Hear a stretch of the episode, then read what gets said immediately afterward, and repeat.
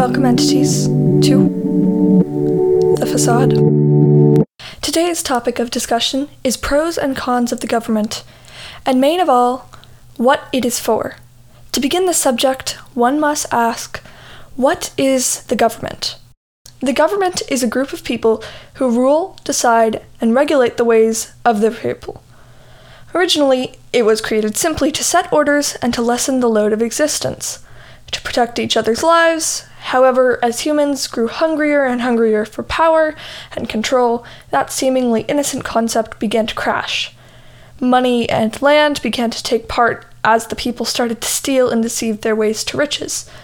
Those running the government had no choice but to set harsh punishment, which, of course, most were not happy with. Nowadays, things are much calmer, and the government has been running the same for quite a few hundreds of years, and most seem to abide by it. Saying most because, of course, there will always be people who laws are nothing but a glass to shatter. While the government's main objective is to keep people safe, why is it that it still puts everyone under the break of danger?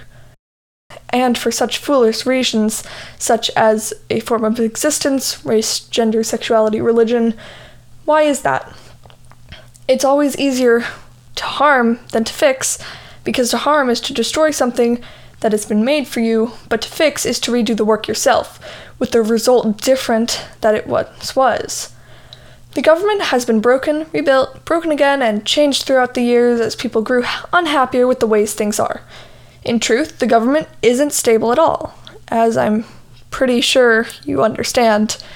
It's no saint that's been sent to us, nor is it a blessing from God herself. It is a human creation, and as all human creations are, it is flawed.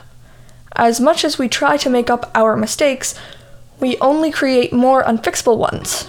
People are getting hurt for the stupidest reasons of only existing.